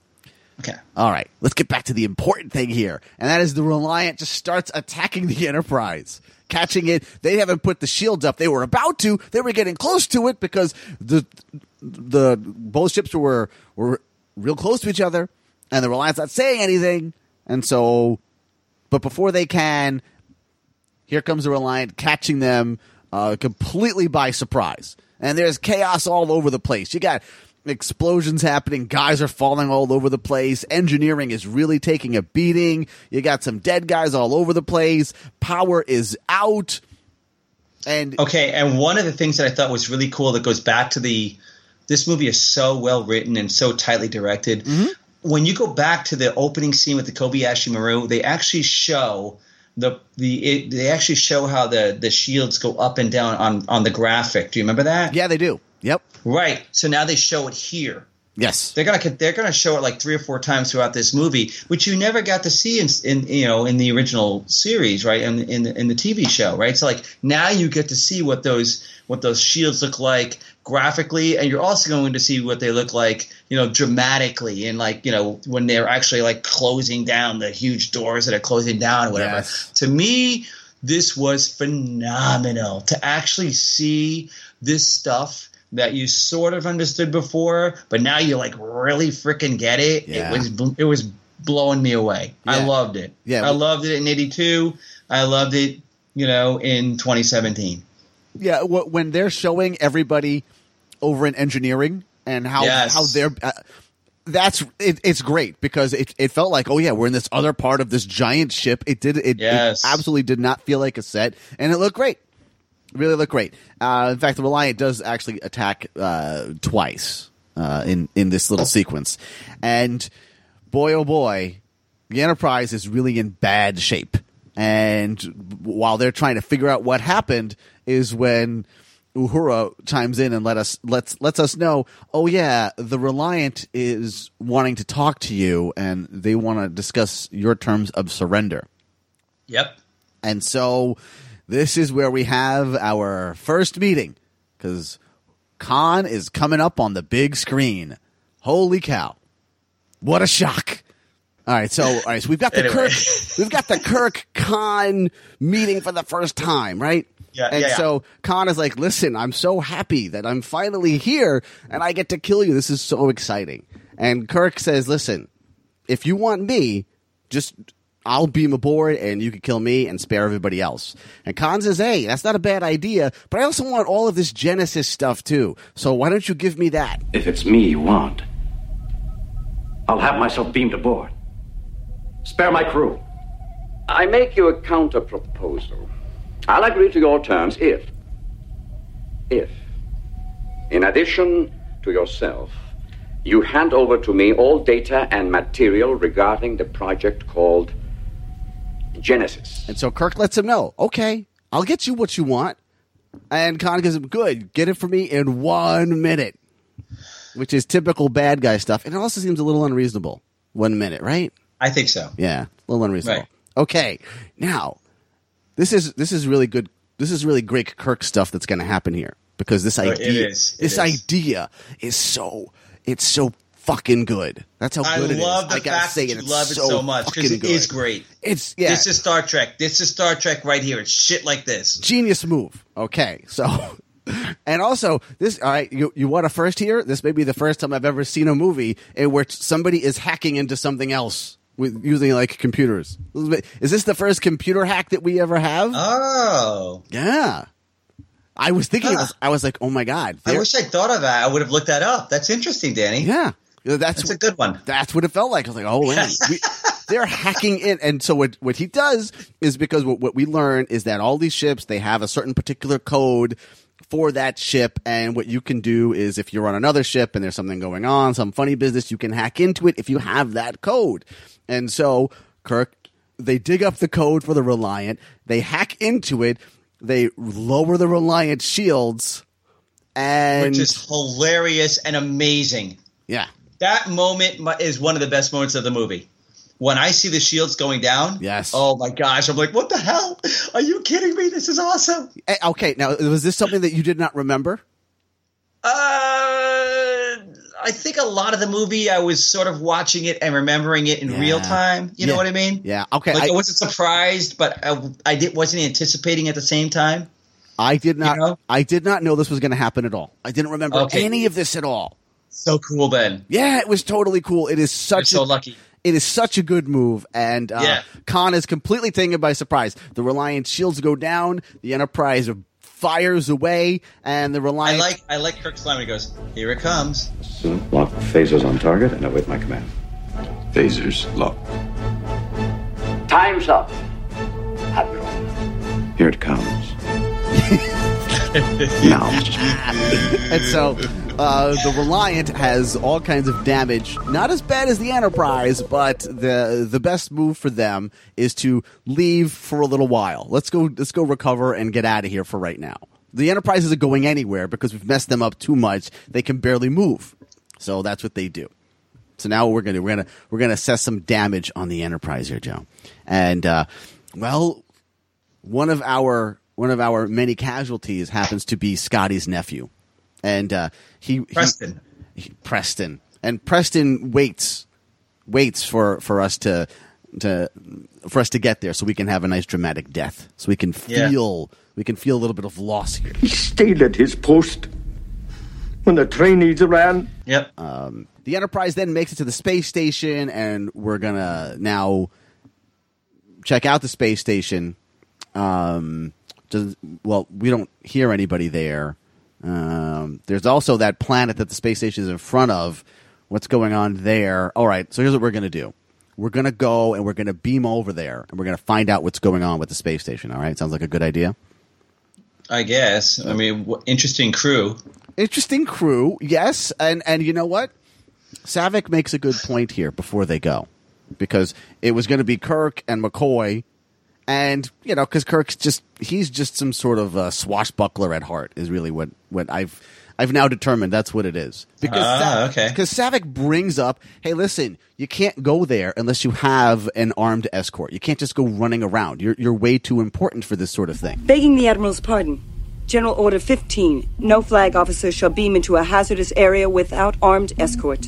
There's no such regulation. And so he says, "All right, well, you know what, Savick, you come with me." But I like that there's a rule about this that now we have this person who's so anal and by the book. You know, she's a young person and uh, she's a Vulcan, so obviously everything's got to be logical. And so she's just going strictly by the book, and she's bringing up these things that I've I've not heard before. So yeah, got to have armed escort. Okay, I like the structure. I I do because you know what I always Yeah. I always think why is Kirk going down there? He shouldn't be going down there. He should be sending. Okay. He should have like he should have a guy who's who's got a, a little a little tactical force, and they should be going down there, I agree. right? But Kirk, agree. but now I've I've just got it in my head. This is just what he wants to do. It's Yeah. it's it's more exciting for him. He wants It's more the exciting adventure. for him, and it also makes him better. I mean, as long as he continues to survive, it makes him better, yeah, that's true. right? Yeah. Right. I mean, it makes him more uh, experienced and understanding about the the newness of the things that they're going to discover. I guess, right? Yes, exactly. That's correct. He's better equipped than All right. most. All right, so they they go down to the uh, to the space station first, and they look around. They don't find anything at first, and then then we find a dead body, and then we find a few more, and then we find um, Chekhov and Paul Winfield. They're still there, and they're still alive. What do you, what are the odds? And what we're going to learn is that Khan was there. Uh, he wanted Genesis, didn't get it, and killed everybody. tortured those people. But none of them would tell him anything. He went wild. He slit their throats. He wanted to tear the place apart. But he was late. He had to get back to Reliant in time to blow you to bits. That's does that sound right to you? Uh, yeah. And this is where you're going to tell me that Commander Kyle was killed, which I didn't know. That is well, yeah, because I mean everybody on on the Reliant is dead as well. I mean, All right. right? I'll have to verify that later, but okay, that's fine. Yeah, I, I, I, can't dispute it, I guess. but Okay. I mean, listen, if you could tell me that Commander Kyle is not dead, I'll be very happy about it. I kind of thought he appears in future movies, but maybe he doesn't. Oh, all right. Well, listen, we we need to get to the bottom of this Commander Kyle business. Uh, That's all I got to tell you right now. All right. We'll do that. We'll do that in the bonus. Okay, Uh. please tell me. All right, so I will. We will. okay, so um, let's see. Where was it? All right, so we're gonna get a status update from uh, from Spock saying that uh, they're not gonna be oper. Oh, okay, wait. That's that's not exactly where we're at, are we? Okay, yeah. No, no. This is the next thing that happens. Okay, Kirk is getting the status update from Spock, right? We won't be uh, operational for, for six days, but uh, well, I'm sorry, full power in six days, operational in two. However, Khan is listening in. He's uh, you know, he's tapped the phones, and so he's listening into this. So now, with uh, the five people that are left, which is Kirk, McCoy, Savick, and now Paul Winfield and Chekhov, we're going to go down to wherever the last place the people beamed out of the space station was, wherever that is. Okay, let's go there. We don't know where that is, which always seems a little crazy to me, right? You don't know where you're going to end up, Okay. right? Like, th- doesn't that? Do you ever think about that? It's like, I mean, what if it's what if they beamed into the wrong place, and now you're going to beam into the wrong place, and it's I don't know, a giant monster, or it's a, a lake of fire, or something, right? Yeah. Yeah. Yeah. Okay. Well, anyway, so they beam down, and actually, it's it's the barren planet. It's some corridor that's in the the barren planet is where they are, and we're going to run into uh, Carol and David, the ex girlfriend and her son, have been hanging around. Uh, he's, you know, he's a he's an angry guy that we've seen hang around her the entire time. David, he doesn't like the military. He doesn't like the military. I don't know. Is, is there anything that he likes? Yeah. I mean, do you he think- has he has a line here that's going to annoy me. Oh, D- wait. c- Can you tell me what it is, or do well, I? am waiting for you to get to it, but Oh, I think uh, you're very close. I? Oh, okay, okay. So, It's the most annoying line in the movie. oh, I don't even know what this is. All right, so check Chekhov and uh, Paul Winfield, we learn, are still under Khan's mind control, which is uh, how they were able to. Uh, how Khan was listening in because you know they were they were helping the bad guys out, and whoever the other guy is that is with Carol and David, this poor bastard, he gets blasted by by Paul Winfield and into oblivion uh, by a phaser. I don't even know if he has any, any lines. Do you know what I'm talking about? Um, let me take another look. Okay, I'm there's looking at it thr- right now. There's three. There's three people. It's Carol, it's David, and another guy. Just some random person. He may not even get any lines. I think I did see it, and I think I remember thinking the same thing that they he just he just dies in the corner or something, right? Yep, that's it. Exactly. Yes. Yeah, like uh, I want to say, David moves out of the way, or somebody moves out of the way, and that Is guy this gets shot. before David fights Kirk? Um, this is I no, this is after because I think when they first show up is when David fights Kirk, and I totally All right. forgot about that. That's right. So Yeah, as soon you- as you they do have get to mention there, that. yeah, as soon as they get there, they run into David, Carol, and the other person, and, you know, and the the person who's not a red shirt but, but serves the purpose of a red shirt. And uh, yeah, David and Kirk start fighting. Right. Oh. And so what I what so the line that comes up is after after Kirk disarms David with the because David attacks him with a knife, Yes. right? Okay. And the line is something like you know uh, he killed everybody. that's that's he what says that Kirk killed everybody. Oh, you're right. He does say that. Mother, he killed everybody we left behind. Well, of course he didn't. It's one thing to you know not like Kirk because he represents the military or whatever, but it's like. Now you just you know you're supposed to be a scientist. I mean, you're not really. supposed to be running around you know led by your emotions. you know, And what what part of Khan being there gives you the impression that this was Kirk's doing? Right. Well, and what part, what stories have you been told, you know, about this guy that he kills people on planets and walks away? You're correct. You know, You're a Uh, it's million just- percent it's- correct. It's a stupid line in the movie, and it's probably the only thing that I don't like. I never even thought about it till now. Yeah. But I really hate it. Yeah. I really, really hate it. It's so it's it's it's a disservice to David. I think actually. Well, yeah, it's there. To, There, here's the line: "Mother, he killed everybody we left behind." Come on. yeah, come on, I'm with you. Come on. As much as you think that he represents the military and that the military is bad because they want to take advantage of your, you know, wonderful, you know, science projects and your experimentation, all that, where does killing everybody come into play? Ah, so with you, man. It's so annoying. with you. It's It annoying. is. It's and it's it's just there to help illustrate David's um, anger that he has inside. That he's Right. an I angry do guy. like though how they handle it after that. So she's like, "Of course he didn't, David. You're just making this harder." That's the mom. So I, Yeah. I kind of like some of that stuff. Yeah. You know, like you know, she's basically saying what I'm saying. She's almost disgusted, but she's doing it from a motherly, loving sort of you know position. Yeah. So that stuff I get. Um, but anyway, yeah, that's the part that I was annoyed with, and so now we're gonna get to the part where. Um, it's revealed that Chekhov and your you know, your friend uh, Paul Winfield my pal, my buddy Paul, become revealed as um, being controlled. being under control. Yes, and Yeah. uh, Khan wants them to to kill Kirk and uh, well, basically everybody, kill them all. Uh, but they don't do it. In, instead, Well, here's what here's what Khan doesn't understand. yeah, He he has not yet seen Die Hard. and if there's one thing about Kirk, yeah. that's a guy that's really hard to kill. Oh my God! Did that Am I just- wrong? Did that Am just I happen? wrong? Did you just say this? I did. Am I wrong? Because Oh, look, boy. look what does Paul Winfield do? He he kills himself rather than kill Kirk. He would rather die than kill Captain Kirk. I'm sorry, Wow. Admiral Is that- Kirk. Is that not like basically the definition of Die Hard? Yeah, I guess so. I'll tell you what. If if it was me, Kirk would be dead. There's no doubt about it. In fact, Starfleet material. Yeah, you know. In fact, We all know that, though. Everybody would have been laid to waste. Let's just We put it all right know that, there. right. Yeah, I, I might have even killed Chekhov just to make sure. Yeah, what I love about Chekhov is Uh-huh. that what we know. So now, so Winfield turn, uh, turns the the phase on himself and dies, and at the same exact time, or like just immediately after, then Chekhov screams in pain, puts his head hand up to his ear, collapses, Yes, and then the you know everybody's favorite you know little pet. the little bug comes out of the ear. Yeah. Now, um, why? There's no reason for this. Right. Except, well, there is a reason. Well, I guess the reason would be that it's now it's this is the part of the the, the next part of the infection that you get. No, No.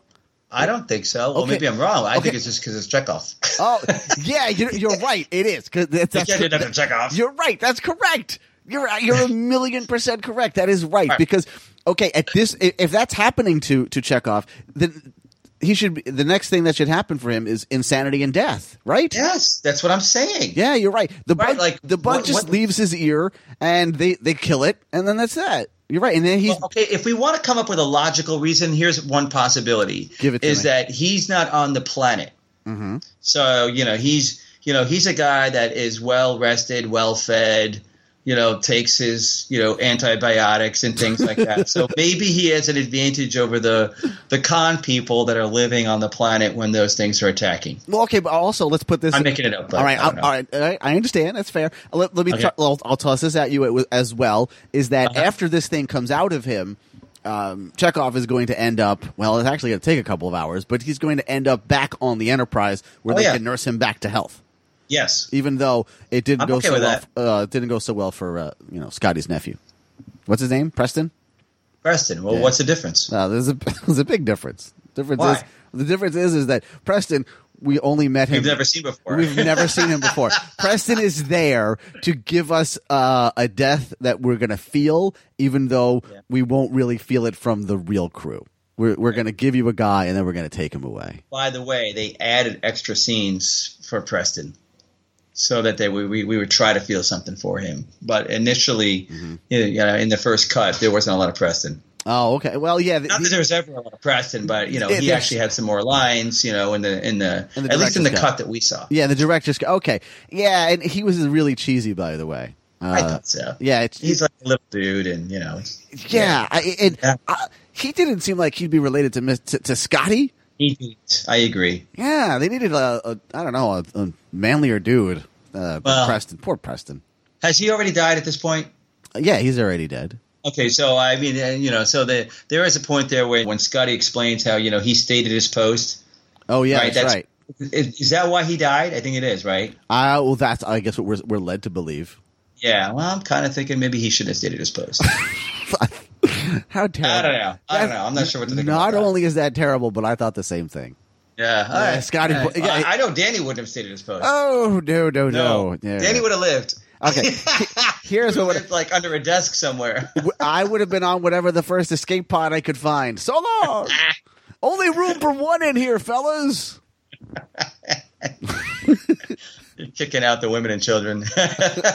Yeah, you ever see the episode of Seinfeld where I uh, was just looking at that. With Costanza, with Costanza at the party at the kids' party with the fire? and he's pushing all of the, the women and the children out of the way. Yes. Fire, fire, fire. and John Favreau is the Is- is- guy that plays the clown. He's the clown. He- Yes, he wants to beat his yes. ass for it too. yes, yes, Okay. yes, yes. All right. So Anyway, back to uh, I'm sorry, Wrath of Khan. All right, So Right. after we we've taken care of that, Kirk is now going to taunt Khan. He's not going to let him know. Yeah, you know what? You keep screwing it up. You, you're trying to kill me, but but but you can't get the job done because Kirk's pissed off now. I Kirk love is when he pissed says, off. like a like a bad marksman. You just keep missing the target. That's such a it's so well delivered. He's- It's such a great line. he Shatner's this whole thing up. This is just total Shatner. I stuff love it. going on. I love it so much. And we all, this is also where we get the uh, the con yell. Con. We get that here.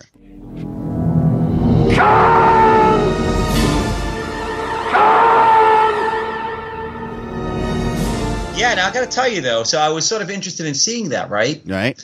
And I'll tell you this: I it was actually way understated compared to what I thought it was. Oh, really? I thought it was much, much louder and bigger and over the top than it was. Oh, that's funny because it's loud and it's big and it's over the top. it's amazing. I didn't. I didn't think it was that bad. Well, I don't think it's it's not bad, but it is you know it is. I just what it is. didn't. I just didn't think it was that big of a deal. I was like, oh, that's it. I kept. was- I kept like waiting for more. I was like, eh. Ah, you know, it's it was probably like built one up in your echo. head. Yeah, It's it- okay. it is. I did not know there was an echo. I didn't realize it was. I just thought he yelled it. I didn't realize that, that they echoed it.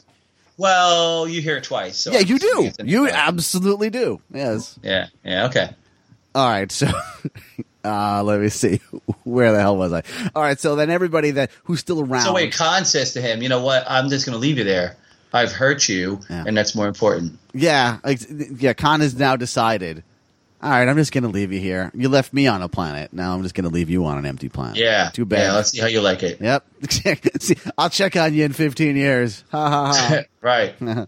so everybody who's still around uh, now decides to go down the corridor. We're going to chit chat. We're going to learn. It's the worst part of the movie. I- I- it is uh, un- unquestionably. We're going to learn. And that- it is also the worst part of the movie for the director Nicholas Meyer. oh, he doesn't. He doesn't like this part.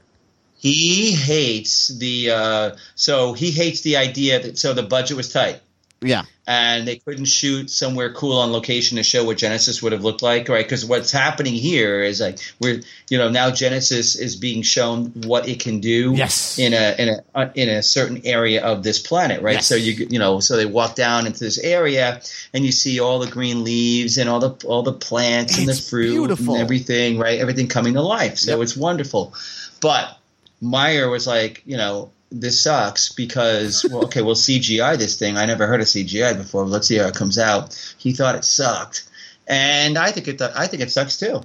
Yeah, it's it's not great. It, it is the sort of thing that right now, because I know it's an older movie, I know it's thirty five years ago. acceptable. Yeah, exactly. It's acceptable. I- I look at it and I'm, I it, it it didn't bother me. Uh, I as- wonder what it would have been like if you and I were adults watching this in 1982, Ah, though, good question, man. Good question. because it bothered him. yeah, you're right. You know, Yeah. All right. So we're, we're going to learn here. This is where we learn that uh, David is Kirk's son. We learn that in uh, uh, that's interesting. Yeah, that happens. Uh, we also this- because they're just sitting there, right? We're going to, and we've got nothing else to do.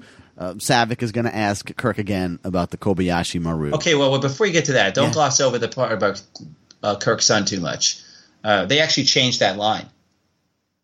Oh, okay. What do you mean? Yeah. Well, they were they didn't like the line at first because I think the um, the original line was um, um, why didn't you tell him? So when Kirk is talking to Carol, that's the original line. Okay. And then the execs looked at that and they're like, you know what? This makes him look like I think this is Barry Diller. Do you know that name, Barry Diller? Yeah, yeah. He would have been like the head of Paramount. Correct. And so I think he's the guy that it's either him or Eisner or maybe the combination of the two.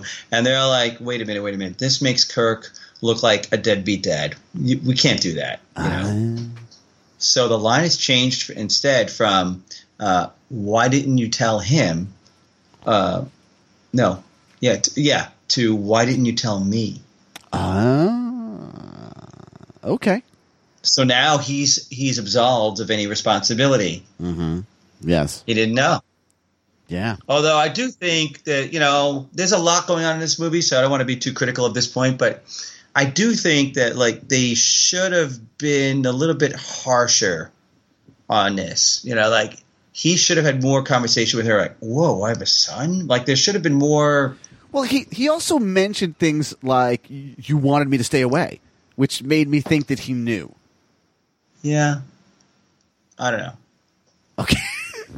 Okay. I don't know. See, It's- because it's- I was under the impression that he knew that he had one. Maybe not not necessarily that it was David. I, am Listen, not this- sure. the scene where we learn about Kirk's son had to be about Kirk's son, it had to be shot, reshot after the film wrapped. So what I just told you, it had to be reshot. So it originally contained the line spoken by Kirk to Carla saying, "Why didn't you tell him?" And then it was changed to, "Why didn't you tell me?" okay. So I think because it was reshot after the movie was done, that Ah, some of that- that's why they didn't they don't do a better job of you yeah. Okay. Exposition around it. I'm with that. Okay. Yeah. Yeah, which is kind of unfortunate. It is unfortunate. But it's okay. Uh, look, yeah, these are any complaints. Honestly, are going to be in the minor category, man. Uh, well, especially yeah, as as good as this movie is, absolutely. yeah, exactly, exactly. Yep. Okay. So yeah, it, it's it's on par with uh, my opening credits complaint. You know, I would say this that maybe they just packed that too much shit into this movie. Like maybe that's something they shouldn't have done. I'm only thinking about it now for the first time. Yeah. And I'm thinking, yeah, you know what? Um, that's kind of a that's kind of a huge deal. And maybe they could have saved that for a future movie. Although when they went into this movie, they didn't know they were doing another. So anyway, let's move on. All right, let's move on. Uh, Savick is going to ask Kirk, hey, just tell me, how'd you beat the Kobayashi Maru? And what we learn is that Kirk reprogrammed the computers. Will you tell me what you did? I would really like to know. Lieutenant, you are looking at the only Starfleet cadet who ever beat the no win scenario. How? I reprogrammed the simulation so it was possible to rescue the ship. What? He cheated. I changed the conditions of the test. Essentially, he cheated, and it's because he doesn't believe in no win scenarios. Come on. He doesn't like to lose. Unlike Damn it. you, Mr. Savick. Unlike you, Mr. Savick, that's right. and also, further proof that Kirk doesn't like to, to lose is that, uh, oh, it's been two hours. Now we're getting beamed up. Wait a minute. I thought it was two days. No, no, no. I just thought that somebody was probably listening in. So we use a little code. Two Silly days. Savick. Two hours. Come on. Come on, Mr. Savick. Pay attention. Yeah. Come on. So I now. love that too. That is so good. I, I it was only after watching this like the third time around I really got that. Mm-hmm. Mm.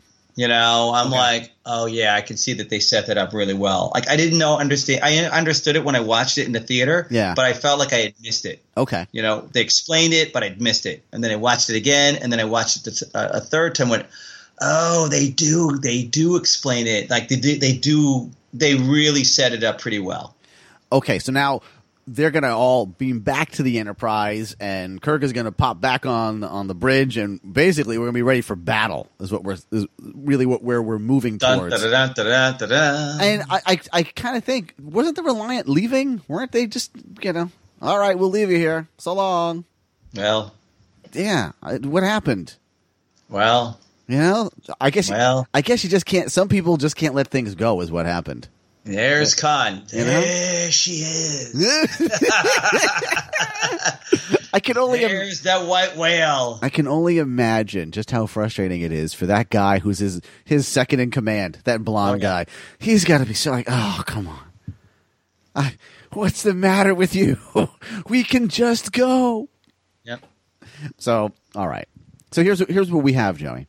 The Reliant has a speed and a gun advantage here. Okay, so we don't want to engage them necessarily head on, but if if we head over to this nebula that's close by, that would level the playing field because the shields would be useless, and also visually, it, it would be hard to see. Trouble with the nebula, sir, is all that static discharge and gas clouds our tactical display. Visual won't function, and shields will be useless. Sauce for the goose, Mr. Savick. The odds will be even. You'd basically just be You seeing what's on the understanding screen. this stuff. Huh? I'm so proud of you. Well, I'm. How stupid do you think I am? Well, that's another podcast. Another pod. We'll have a we'll have a podcast all about how stupid I think you are. that's a great idea. We can have guest stars. It'll be a great thing. No, I don't like that idea. so, so Kirk is all right. Here's what we're gonna do. We're gonna head into this nebula. That's a great idea. And just as he's going into the nebula, he turns to uh, to Khan and says, "Nah, nah, you can't catch me." He basically goads him into coming in because he wants this. Kirk wants it. You know, he's like, you know what? Let's let's fight. Let's do it. So against again hi- his second in command's orders, Khan follows him right into the nebula. No, no, let's not. We can't go into the nebula. The shields won't work. We won't be able to see it. That's a terrible idea. No, no, no. Let's go. Let's go. They're in there. We could go in there. You know, just classic, classic bad guy stuff. So Now we're in the nebula, and it's like it's like we're playing hide and seek. You know, Oh, yeah. the ships are just kind of you know you see them passing by each other and they don't see each other. You know, one one one is on top of the other. They don't know it. It's kind of cool. You liked it? Yeah, I do. Okay. Yeah, because I totally get it. Eh, You know, all right, we're we're now in a in a dark room. No one can see each other unless you're right in front of each other. Okay, okay. Okay. So let's. I mean, they got to pass each other at some point. I don't know how. It, it is one of those things where you could say, "Well, the nebula is really big." You know, they could go for days without seeing each other. I don't know, Okay. but let's. But it it is a movie, so let's let's get to it. Um, Yeah. Eventually, they do find each other, and the Enterprise has the advantage in this attack here. Okay, the Well, Enterprise. Spock tells Kirk that he has the advantage. Ah. Okay, very good. All right. Right? Yes, yes, he does. So the uh, the Enterprise ends up taking a, some some more damage as well. All right. So now we've got more of a problem as far as our mobility, but okay. Now the ships again are going to be apart from each other and looking for each other again. You know, just trying to find each other, just floating around, and and bl- they're both flying blind. And eventually, the Enterprise is the one that finds the Reliant first, and just really messes it up. Just really smacks it around. It's so cool when it when it happens. Uh, I see. You know. You know what is? You you know something really weird is that I, I feel bad for the Reliant. Like I feel bad for it as, as for the ship. for the ship. Yeah, I feel bad for Yeah. that ship. Yeah, yeah, yeah. That's cool. All right, hey, hey, you're becoming a fan. I again, I I I find myself are? Hey, emotionally yeah, I'm not attached. doing it, you're doing it. Listen, I'm just telling you, I'm emotionally attached to anything, to all kinds of inanimate objects, and it doesn't make any sense. All right, but nonetheless, yeah, I felt bad for the Reliant as it was getting messed up. Okay. All right, so after this this second one, this second encounter, Khan is the only guy left on that ship. He's all mangled. Everybody else seems to be dead. And all right, now I, we must we must have had victory. Uh, not quite. We're not quite there, Joey, because Khan, being the fact that he's he's a Shakespearean bad guy, he is going Yeah, to he uh, is. he is going to now he's going to spout out some Shakespearean style lines. And w- when I was this is the part of the movie that I remember so well when I Ah, was a kid. okay. It's from this point to the end of the movie, so where where he goes ahead and he pulls up that one thing, and it's that big giant metal knob that comes out, and it's got several like layers to it. I always remember that where where he pulls that up and then he starts turning it. No, Kirk. The game's not over. You know what I'm talking about? Where he's setting Yeah, yeah, yeah, of basically, course, of He's course. setting the destruction. Like I, I, as soon as I see this, it just clicks into my head. It's like, oh, I remember all of this. I remember Okay. all of this. It was it was very strange that it popped back into my head uh, this way. And I always thought he was just setting a self destruct button. And uh, but as it turns out, he's doing an overload to the Genesis thing that, that he that he took uh, in the corridor, which I totally did not. I glossed over in our just in uh, talking about it that uh, he was able to transport that out of there.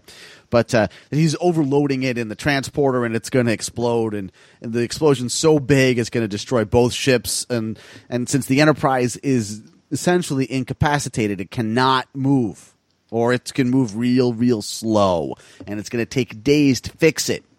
So it's going to be a bad deal. And also, you know what this made me think of? That's that. This move by Khan reminded me that was his move at the end of Space Seed was to set the Enterprise to self-destruct. Oh, okay. When he couldn't win, he decided, you know what? No, if I don't win, nobody wins. Yep. Well, he's like that, isn't he? Then. Yeah, exactly. I don't know if that was intentional, but it, it felt like it to me. It felt like, oh yeah, this is one of his moves. Everybody dies. The uh, the Reliant is about to self destruct, and we we know the explosion's so big that uh, th- unless they warp out of there, and they have four minutes. By the way, we got a countdown. We got a four minute countdown. Unless we warp out, we're gonna all die. And well, Mr. Scott's like, that's well, that's impossible. I can't fix this. This is way unfixable. And so Spock decides, and Spock, by the way, not a lot to do in this movie up until now. Right. He's just kind of there. We'll talk about it. Yeah, okay, good. Uh, he decides to, to go and, and, and get things done. So he heads down to the engine room, uh, and, and he's about to just wander on into that chamber, which we, we, we now learn. And I wish there was a little bit more explanation of this, but we learn it's full of radiation. So you can't go in there. You know, McCoy, What do you mean? McCoy What do you mean you stops wish him. there was more? I wish that it was just uh, that that we knew that beforehand. That you know that that, that the the radiation was was more discussed. Like it's only discussed as he's about to walk in there. It's like, oh yeah, you can't go in there. It's full of radiation. I think there's a scene earlier on where they talk about how when they talk about it. Mm-hmm. I think. I don't know. Uh, anyway, go ahead. All right, McCoy stops him from going in there. Are you out of your Vulcan mind? Are you out of your Vulcan mind? No human can tolerate the radiation that's in there. As you are so fond of observing, Doctor, I am not human. You're not going in there. You can't go in there. It's full of radiation. Anybody'll die if they go in there. And uh, okay, good point, Doctor. And it's great where he just okay. Wh- wh- why don't you tell me about how Mister Scott is doing? Oh, okay, well now that you've distracted me, and I'll turn the other way. he does the good old um, FSNP. Correct. We hadn't seen it the whole movie, but he busts it out right here. Does it to McCoy. Does the remember thing to his face. Remember. I tell you, you watch the movie. It doesn't seem like that's anything, does it? Did it seem like it was something to you when he does that to McCoy's face? No. No, I, I, I remember. I do remember thinking when I was watching it the first time. I don't know what that means. I'm just watching the movie. Okay. All right. Yeah. Because I, I, I was, you know, I wonder because I saw this with with, uh, with my daughter Alexa. I wonder if if I asked her about that, if she would even re- recall that that happened. I bet she would not. It would just seem like you know, just something. But that he did she already know about the FSMP at that point? Uh, I- yeah, I think so because she's watched a few episodes with me. Okay. Yeah. So I, I believe she. Yeah. In fact, I know it. I know for a fact she has. Yes. All right. All right. All right. So anyway, he goes ahead and he puts McCoy down, and then he just takes. He's so cash. He takes Mr. Scott's gloves, wanders on into the room of radiation, uh, pulls off. This looks great, by the way, where he pulls off whatever that giant head is to the to the engine thing, and then all of that light is coming out of it. All of the, whatever that energy is, or all that Right. radiation is just, just pouring out into his face as he's digging his hands in there and he's fixing it. And then as he's doing it, you've, you've got uh, Scotty yelling, "Get out of there!" You know, McCoy wakes up. He does the exact same thing, but uh, he does fix it, and the Enterprise warps away just before the Reliant explodes, just in the nick of time. And Kirk is like, "Man, that Scotty, what a genius! Whew, you you did it again, Mister Scott. Oh my goodness, that's amazing!" And then McCoy calls him. He's like, "You better get down here. You better get But down." now, here wait a quick." minute. Wait a minute. Wait a minute. Wait a minute. I, you say in the nick of time. So what happens to Khan? Oh, Khan. Well, the Reliant explodes. So does Khan. Right. Okay. Yeah. Although, although I gotta say, it, it, Khan did not. s- We do not know. We do not see if Ka- Khan is able to watch the Enterprise speed away. Yeah. I don't. I I don't know that he can. Yeah, it doesn't. It doesn't seem like it. So he's. Uh, so Khan dies thinking that he had won, Probably. The- or at least you know he got his revenge. Yeah, I mean, he has those last, you know, lines where he says, "I spit at the." Yes, all of that stuff. Right. All that. Yeah. shit, yeah. All that stuff. So anyway, so Kirk goes down to the engine room, and I, I I'm, as I'm watching this, I'm remembering that he's gonna g- take a few steps down, and then he's gonna slide down the ladder because he's. in Why does such he a- go down though, Danny? He Big goes point, down there though. because he notices that Spock is gone. The warp How does drive he was- notice? What is what? he what's looks the over. Scene? He looks over and he sees that the his chair is empty. Correct. And so he re- and he just um, well, I guess he knows Spock so well that Spock would go and do something crazy like this.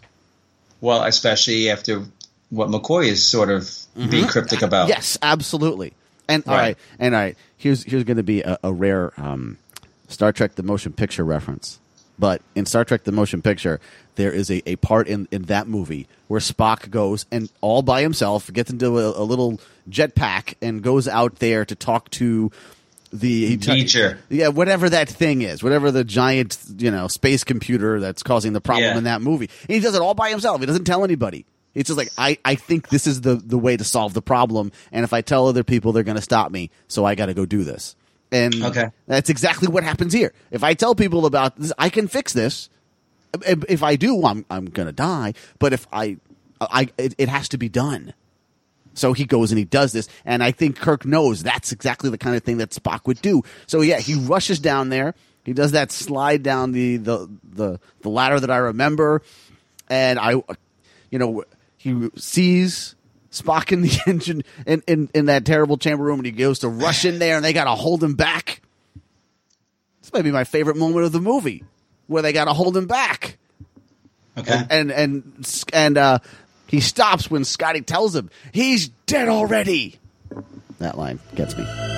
No! You'll flood the whole compartment to die. He's dead already.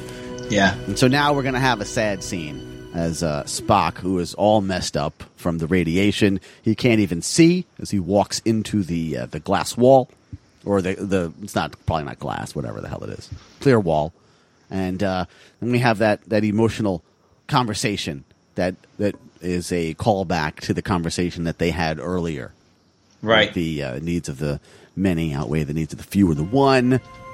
The needs of the many outweigh. The needs of the few. Or the one.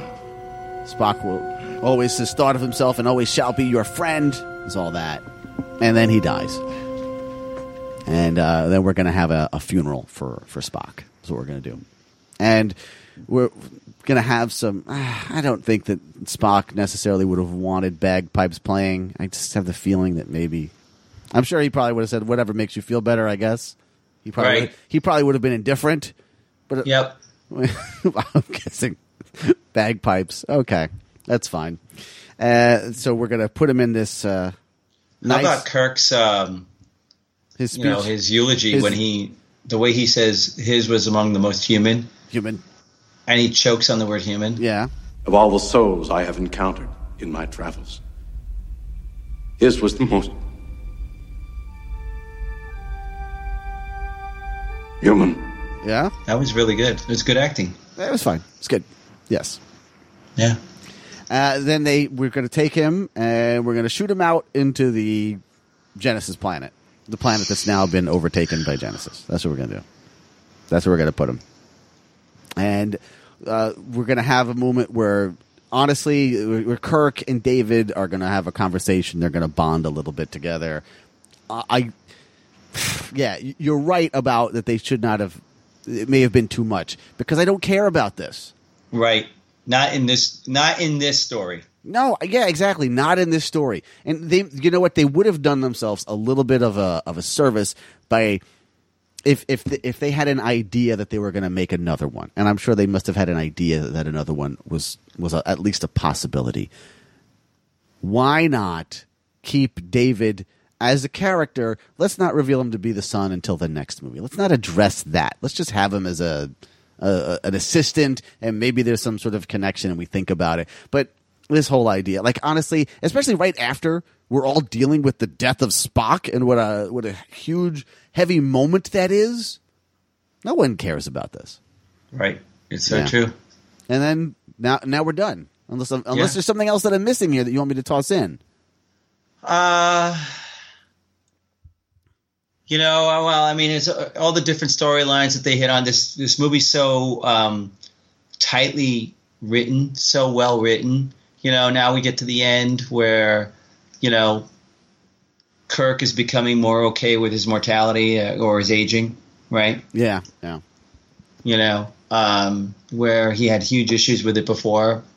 Um, sure, there's the reconciliation with his son, um, but I don't know. Um, the movie does end with hope, Mm-hmm. which is what Star Trek is supposed to be about. I think you're slowly starting to get get to that point, and I don't mean that like you're slow. You're slow. I'm just saying like I don't as know. you become as you learn more and more about the show while we're attempting track together. You know, I hope that what you'll get is that this co- that the movie or the the, the concept is really all about hope. Well, and I'll- so I think that the show that, that this movie ends with hope. Well, I- I'll tell you, um, you've been pointing out my slowness the entire show, just by Ah, yeah, ah, pretty much.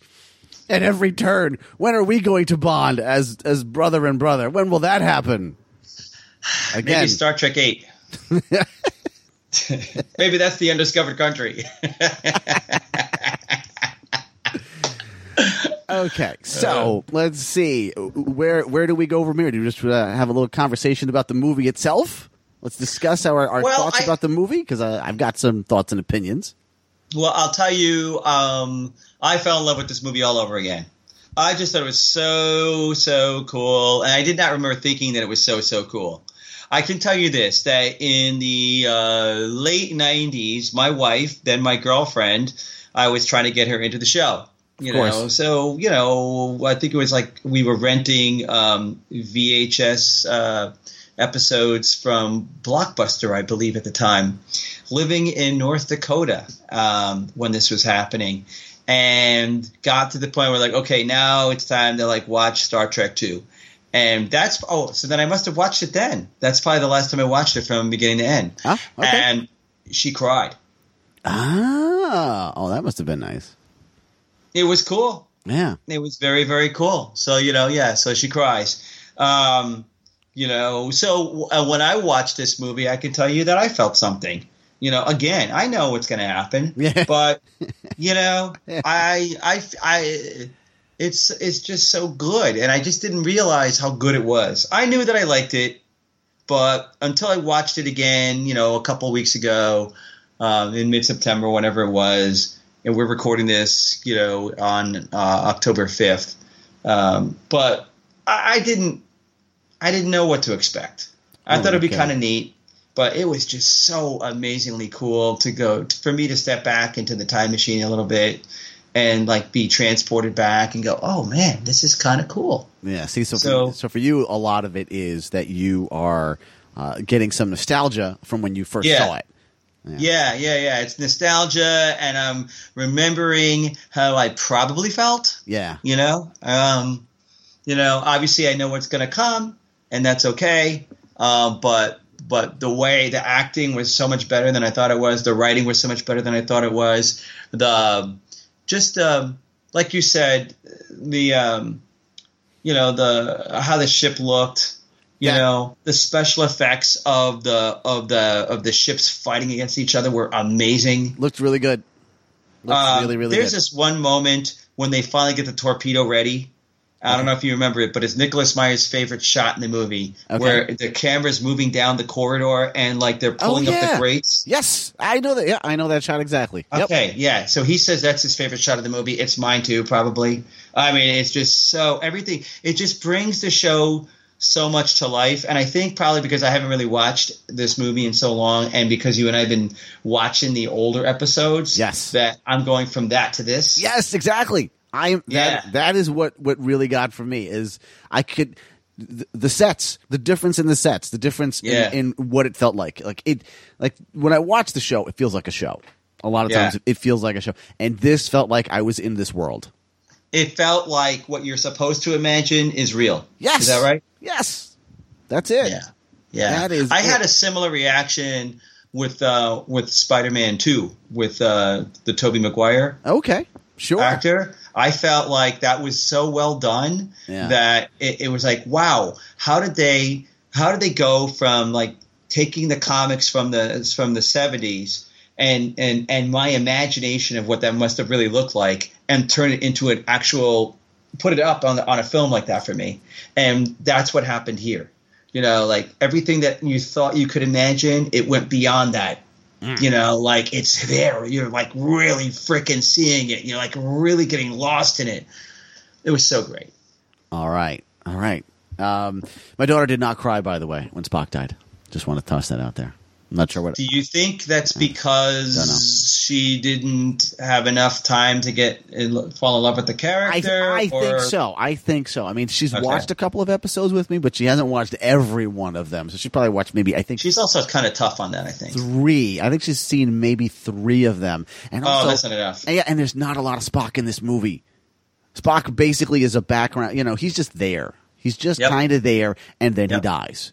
You know, he does he does the uh, the heroic thing at the end, and so you know b- because everybody else has seen much more of, of this character. You know, we've seen him in the shell, we've seen him in the other movie. Uh, now the, the the the death, whenever it happens, it has weight. You know, it has weight because oh my god, it's Spock. It's it's one of the main guys. It's one of the guys. You know? Yep. It has the weight that Preston could never have. Is really what we have here. Uh, so yeah, I, I wish there was a little more of Spock in there uh, for that reason. And also, let me let me toss something out at you, Joe. I'm gonna- um, there is no Con Kirk interaction Ooh, together. Look at you. There, yeah. it- this is one of the reasons why Cod feels like he's in another movie, is because he's on that ship the whole damn time, pretty much. And I really wish that the two of them had gotten together. I mean, e- for for one scene, if they had put them together for one scene, and it could have been towards the beginning. It didn't. It doesn't necessarily have to be the end conflict, but just to have them together, I think it would have- would have been so much better. A conflict. Stop. yes, we needed we needed more conflict. Uh, Conflict. Yes. Well, I'm going to address that Go in ahead. Oh. our bonus podcast. okay, that's fine. All right, fine. All right. So yeah, I- as to uh, the reasons why that was or whatever behind. Yeah. okay, that's fine. I just- Absolutely. I got some good stuff on that. okay now, but f- for you, just as as somebody who's watched it, did you have that feeling as well? Did you think about that? I didn't. No, I didn't actually. Ah. It wasn't until I did my research and went, "Oh, that's right. That didn't actually happen." Yeah. Yeah, No, I because- did not notice that. Yeah, because in, in space he, they're together the whole time, and, and Yeah, the you're end right. the end conflict is a big fight between the two of them. And one of the things about Khan is h- what what a strong guy he is, Right. and they don't really use that a lot. Well, you know, you, like you said, you got to use the Chekhov handle to pick him up. That's that's all you really got. That's the only thing that you and that yeah. and if that handle isn't there, maybe he doesn't even do it.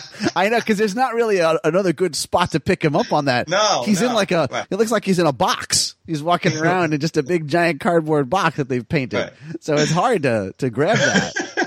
right. so yeah, like you know, you got a character who's five times the strength of a regular guy. At least that's what he said in Space Seed, and he doesn't really get a chance to use that. And I'll, I'll tell you what, you know what else I would have wanted to see. Just put Khan somewhere else because we know he went to the space station and he murdered all those people. I wish we had a scene there. Mm, like walking off of it after they're killed, they've killed everybody or something. Um, I would say just before they've killed everybody. I would say, oh, he- oh, oh, oh, I see. Okay. yeah, I, I, we don't need to see him slicing everybody's throat because we're not trying to make an R-rated movie, and I totally get that, and I don't necessarily even want to watch it. But him getting there, walking on that set, interacting with those characters, and you know, making his demands. You know, we, we could see a little bit of uh, him uh, a little irrational, a little out of control, n- not Right. getting what he wants. You know, we could cut away before you know he goes fully crazy and kills everybody. But it would have been that would have been cool as well. You know, he is very much limited to the reliant, other than the opening scene where he's with Chekhov. Okay. So uh, I wish we could have moved him around a little more. Okay. Yeah. All right. All right. So let's wrap this up. Yes. Um, if you, I know you say that you're not going to do a, a rating that counts, but if you were going to get a, assess points, Okay. just if, just if, Okay. All right. If I what do you was- think you might do? All right. So n- now I believe Space Seed and the Corbomite both got 12,000 points. I'm sorry, 1,200 points, right? I think you're right. It was twelve thousand points apiece. I'm pretty sure that, that sounds You're about right. So I cute think that's- sometimes. Sometimes Hey, you're I'm just going by adorable. what you said. You're adorable. Okay. So based I'm on adorable. Did you just call me adorable? You're adorable. You're so cute. You're, you're so cu- you and your Star Trek love is so cute sometimes. okay, so uh, if if if that's twelve hundred points, uh, this would be like ten thousand points. oh, okay. Yeah, this would be. I would. I was gonna say five. You just you But it's actually like, gave no. me It's hope. got to be ten. It's got to be. I 10. think we're. I I think we have episodes that are going to be. I don't want to jinx it, okay. You know my ability to jinx things. I, I'm aware of but it. I was If you, about- if you think that this movie could give us ten thousand points, yeah, I I, think feel so. more hopeful about our project and getting lots of points in some of the episodes to come. Okay. What's going to be different, obviously, is that we're never going to have the um, special effects. Yes. You know, It's- it's the gonna- great coloring and things like that. It's gonna be that writing, the baby. visualization isn't going to be there. Yeah, it's going to be all about the writing. It's going to be all about that writing. I th- well, and right, the writing, the not just, the, but the writing that, and like, there's two kinds of writing, right? There's, like, there's dialogue writing, which I love, but there's also like writing that's like logical, I guess, to to, to quote Spock, but like logically, uh, uh, uh, uh, um, sort of like sewing together scenes that make sense. Yeah, sure. right? and building drama and tension All of and that's that. what you know and, and and also makes you think at the same time and i think that that's what we're going to get from the episodes and i think we get a lot of that from this from this movie Okay. All right, fair enough then. So there you, you get 10,000 hypothetical points out of Wrath of Khan. And uh, I enjoyed I enjoyed it thoroughly. Uh, very glad. And I'm very glad that we did this. Very glad that we did this. It was a okay great so so i re- now you know Yes. i told you i've done tons and tons of research Yes. you know on this movie there's so much so many interesting things to talk about so uh, I, I encourage anybody that's listening to this any suckers or fools that actually listen to us do this thing from Holy beginning cow. to end Holy cow. to yeah to to to to to join us on the next voyage with our next podcast where we'll be talking about a lot of what happened uh, in the making of this movie and the things that went on behind the scenes and some of the really cool things that maybe some people don't know about. I am totally looking forward to this. Now, this is basically how we structure all of our shows, in which we break down the episode, and then you give us all of the uh, the backstory. And uh, this obviously was a movie, so it was a longer breakdown, and I am anticipating a longer and really thorough uh, backstory on this. And We're gonna do it. movie backstory is is I think maybe one of my favorite. It's Vanilla Milkshakes, and it's movie backstories. So Cool. uh, yeah, I'm totally looking forward to it. Okay. All right. Great. All right. So um, until the next time. All right. That, oh, and oh, you know what? Just just to toss this out before we we end, it ha- it happened twice in this movie. It happened twice. Okay. What you're about to say. I only I only know one. Oh, where he, he's- he said it to Savick. He Mr. said it. To, Sa- Savick. he said it to Savick twice. Oh, oh, both. Okay, two times. Two times. Yes. He tells Yes. her. Yes. All right. yes. Okay. So let's get out of here, J- Joey. Tell Okay. everybody before we leave. Tell everybody what uh, what they told Savick. Mr. Savick, fans, you've got the con.